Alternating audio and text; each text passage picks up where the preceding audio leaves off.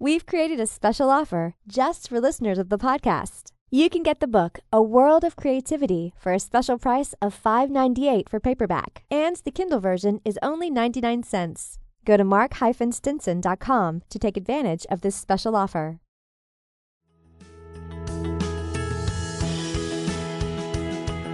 Tap into your most original thinking. Organize your ideas and create the opportunities to launch your creative work. Unlocking your world of creativity with best-selling author and brand innovator Mark Stinson. Welcome back, friends, to our podcast, Unlocking Your World of Creativity. And we travel around the world talking to creative practitioners about how they get inspired and how they organize ideas, and most of all, how they gain the connections and the confidence to get their work out into the world. And just in the last few episodes, we've traveled to Norway, Portugal, LA, South Africa. So it's great to connect the dots all over the world. And today we're going to a real global center. We're going to Miami. It's called Magic City, Little Haiti and it's a hotbed of creativity. I'm just so glad to be talking with Esther Lamm, CEO of Lamm Industries. Esther, welcome to the show. Mark, thank you so much for having me. Such there must be such a great pulse Oh, I'm so excited to be here. So, we're in Magic City, Little Haiti Innovation District, and there's a lot of interesting things um, from development and to art galleries and restaurants popping up. But also, literally around the corner from us, it's a space called Little River Business um, District. So, there are a lot of incubator companies in the tech world and, and healthcare. It's really exciting and a good time to be in Miami. Yes. And all those influences of creativity coming at you from all sorts of angles, I'm sure.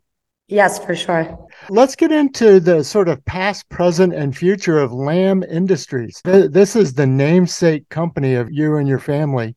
Uh, your father founded it many years ago. Yes. And a real sort of foundational brand in consumer electronics, sound, audiovisual equipment. But give us a little sense of how the company is shaped now. So it's actually our 30th year anniversary.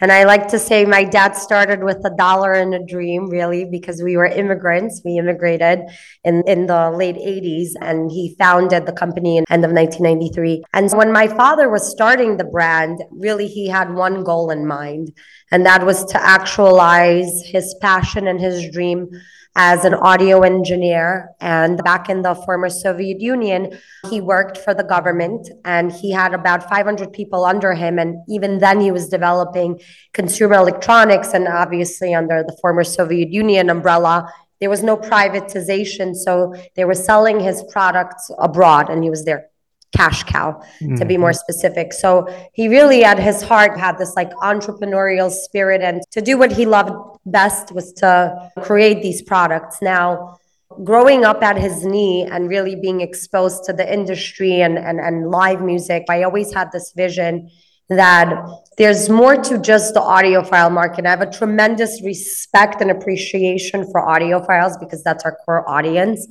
But even in my 20s, traveling with him and really being interested in like lifestyle products and luxury market, I, I always saw this other path. And how do you expose these moneyed lifestylers, if you want to call them that, to, to high end audio gears. To get back to your original question of how the company is shaped differently now, first of all, I'm excited to be sitting in our listening room, which is part of uh, our 8,000 square foot facility, which really is an homage to my father, because I always felt like his brand equity just didn't match the infrastructure, right? He was like a one man show. Obviously, we had assembly and engineers, and my stepmom built the company with him. Under him, they had a five people team.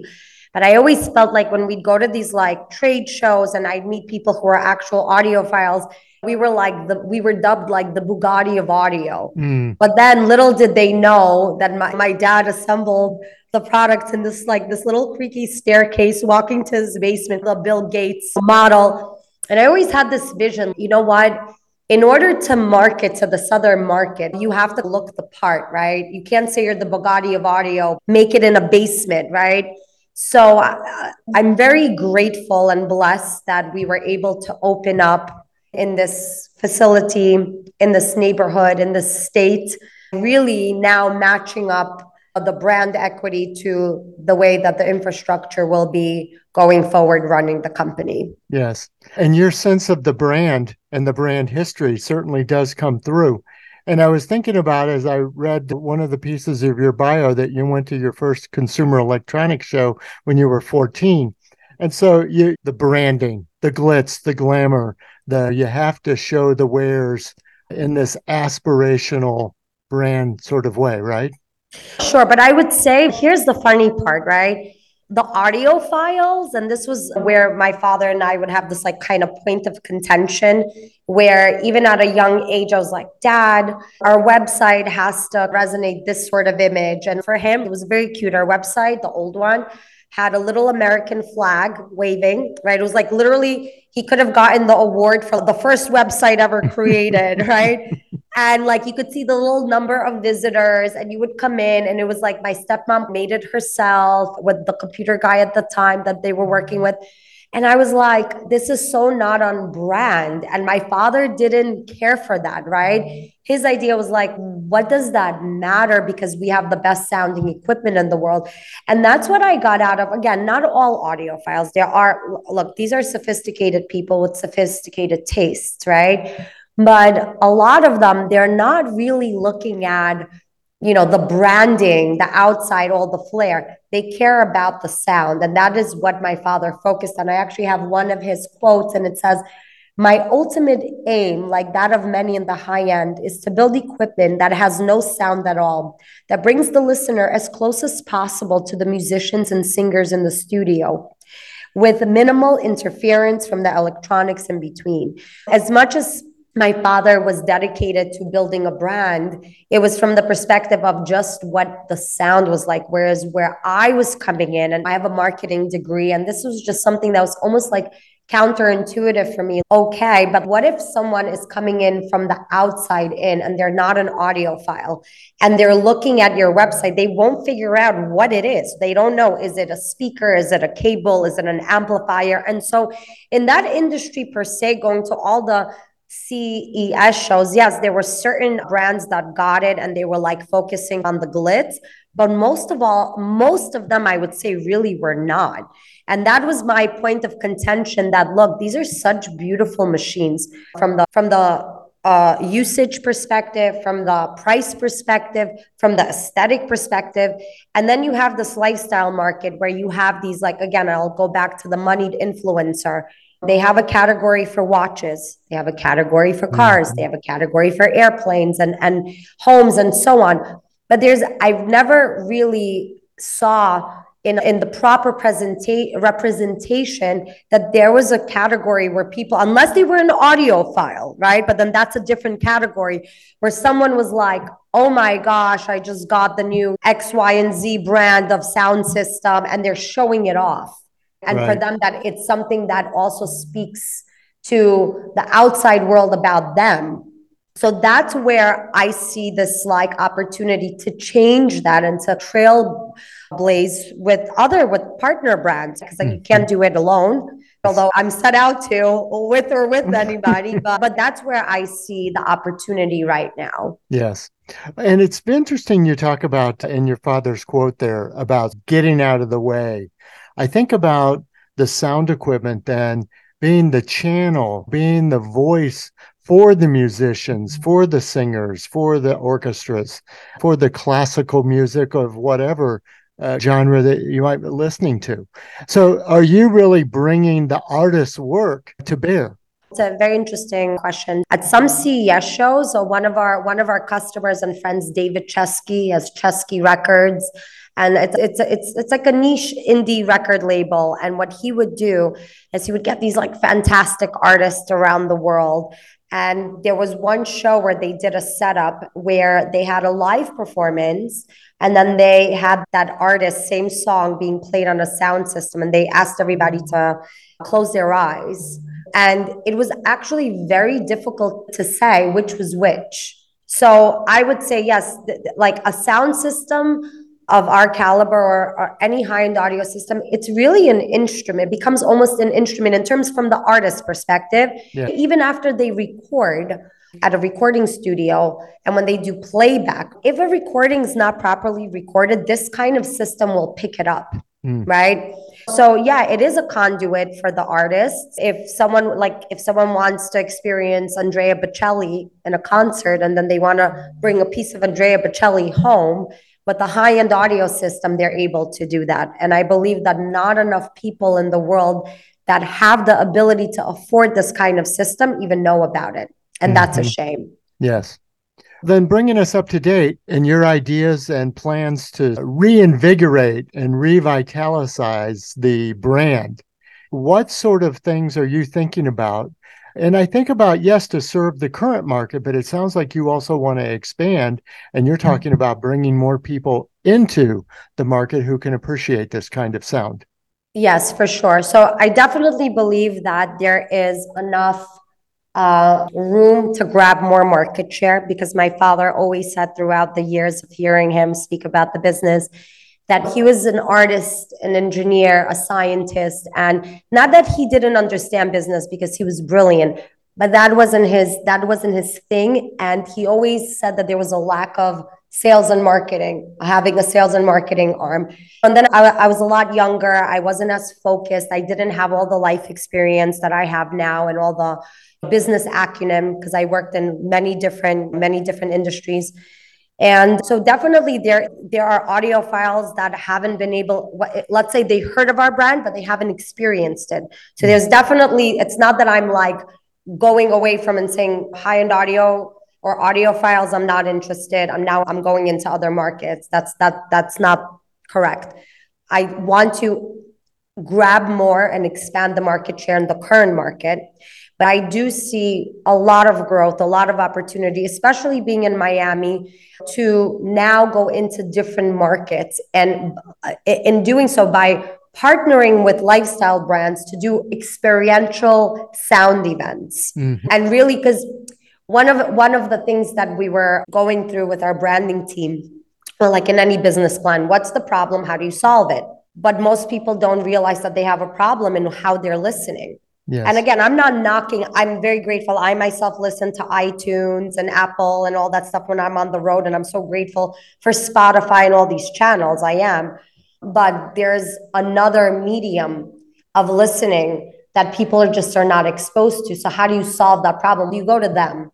You really have a concentrated effort in doing experiential pop-up events, right? And something that actually we discussed with our PR team if I was going to tell you about an art piece and describe it to you, right? It's not a descriptive form, hmm. right? You have to experience it by seeing it. The same thing would hold true for sound, right? So, and I think one of them, like growing up again in this industry and hearing one of the major complaints of a lot of dealers and distributors, how do you get the younger generation interested when it's the iPod generation, Mhm. right?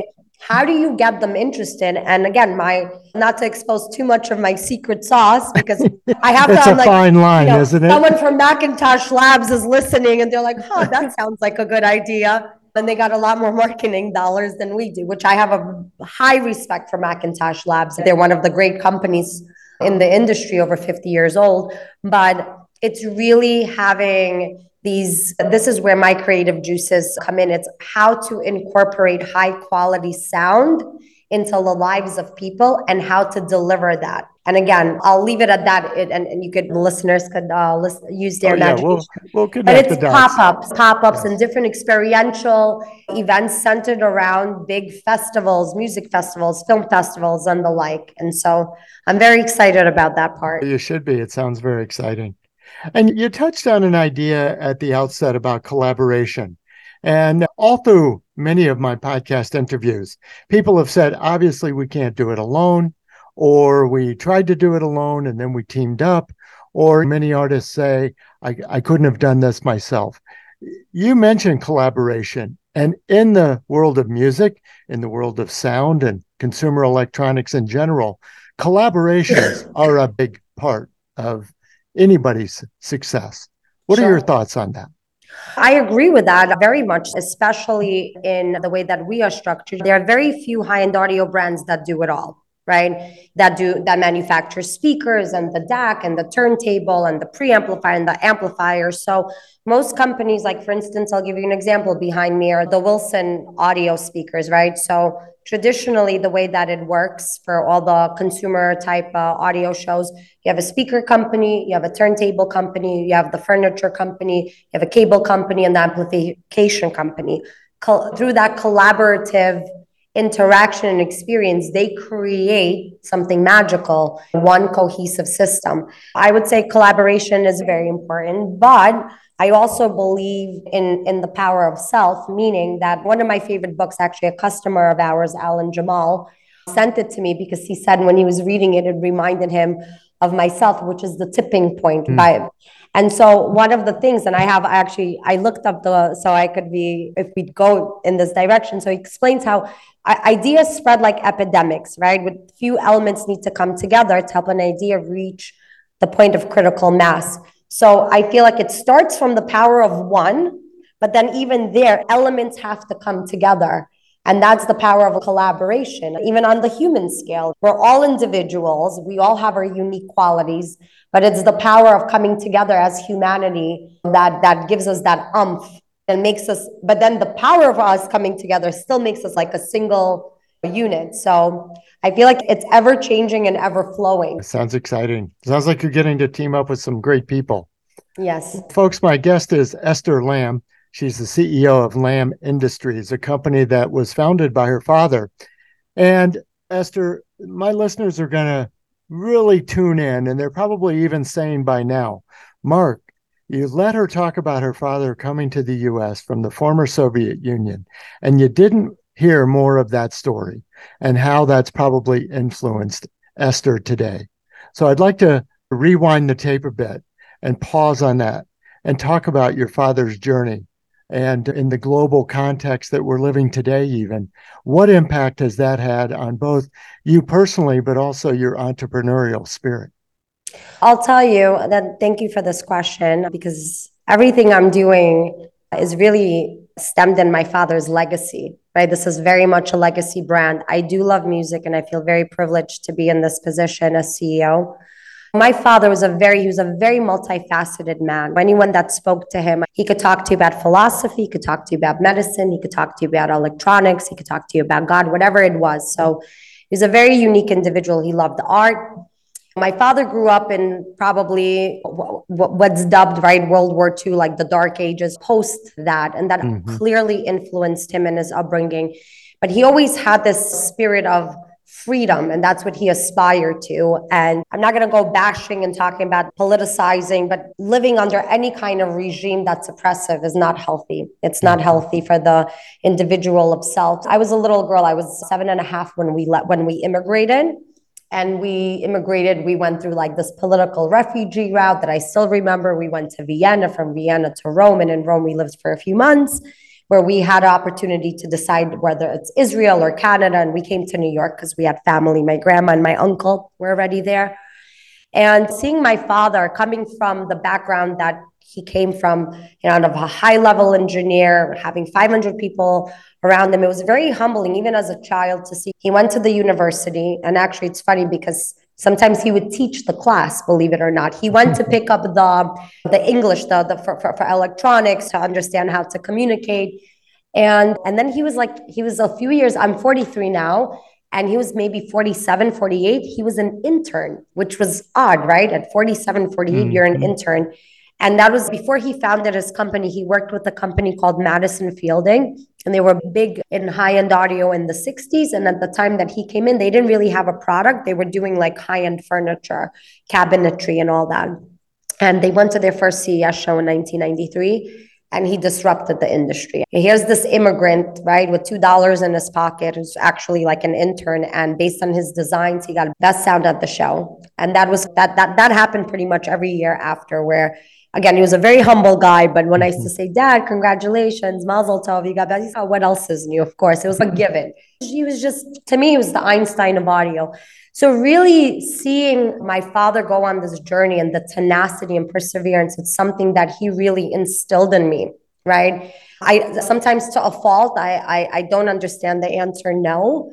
Because I'm like, okay, what if we do, what if we try this? Is it still no? Right? It's it's, it's this combative spirit that I saw in my father. He never gave up. He never, even in the last few years of his life and his illness, right? Where most people would be like, I'm checking out, and most people wouldn't want to live and he never gave up. He was always grateful for everything that the universe threw at him. And that's what I saw growing up that he made literally from nothing a global, a brand with a global reputation being best in class in high end audio. And I'm very grateful for that. And I just hope that I could do at least whatever percentage of what he's done and take it to the next level. Yes. Thanks for sharing that very personal story. You're reminding me as you're talking about this kind of take no for an answer or don't take no for an answer. you, have got a line on your website, uncompromising sonic quality. Uh, there is something in creativity about not compromising. And yet, we know in business, we're always navigating choices and balancing uh, things. How, how do you stay true to this idea of uncompromising in creativity? So I'll tell you this. What I learned from an early age, where my father ingrained in me, he said, smart people, they learn from their own, they learn they learn from the mistakes that they have like bumps in the road. But mm-hmm. brilliant people, they learn from other people's mistakes. And so that kind of ingrained in me the space to be able to step back. Like I'm a very passionate person and I'm very like, this is my idea, I'm running with it. But I also learned to pivot and really surround myself by very smart people. And that's who I realized early on okay, great. Yes, I have the tenacity of my father and I have some of his genetic inheritance. But there are people that have done just this one thing for a very long time. And I have to know how to pay attention. So I've surrounded myself with God's help, of course, that He's given me really amazing advisors, right? From the high end audio, we have someone who's been with been a, a family friend and a, and a dealer for close to 30 years, to our publicists, to our brand strategist, to our finance guy, to our experiential person. So I feel very honored and privileged to have this team of super superpowers, like all the superpowers combined are, and those are the people that I really troubleshoot ideas. Like there, there are things that I want to do. And everyone says this since I'm like little, that I have a little bit of a, it's like nuclear atomic energy. Yes. And I just need to channel it. There's certain areas that I'll say, listen, guys, I really feel strongly about this. And this is how just help me get to this point. And there are times that you have to really learn how to step back and say, you know what, these people have combined like a hundred years of experience. And i need to really i'm yes i'm excited to do this but maybe that's step three and four not step one. Yes. So it's really balancing that that part. Well you've definitely got the atomic energy. So don't let anybody take that away for sure. Definitely not. Thank yeah. you. What a great conversation. Esther i've enjoyed learning about you your brand of course and, and this heritage family story I think it's so strong how this often contributes to our own creativity and it it does seem to fuel your energy, doesn't it? Yes, for sure. For yeah. sure. I always say that the legacy, I'm not writing just like on what my father did without it, right? What would I be doing? I would still love music, but it's the legacy component that really propels me to go forward. Continued great luck with that. Listeners, I'll put all the uh, contact information for Esther and for Lamm Industries in our show notes so you can click and uh, find all the information and continue to follow their work. Esther, I'm I'm excited about what's to come. I can't wait to read more about the details of all these experiential uh, collaborations. So keep us posted, will you? I will for certain. Thank you so much, Mark. Thanks for coming on the show. And listeners, thank you for coming by.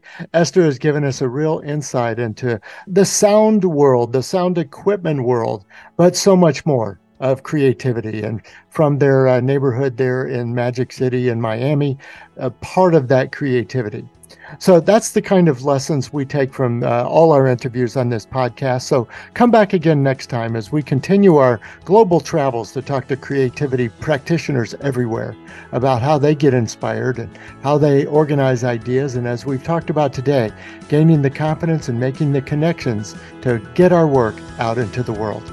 So until next time, I'm Mark Stinson, and we're unlocking your world of creativity. We'll see you soon. Unlocking Your World of Creativity with best-selling author and brand innovator Mark Stinson. This program was produced by BSB Media, creators of IntelliKey Leadership Stories, Unlocking Your World of Creativity, and The Peace Room. Love.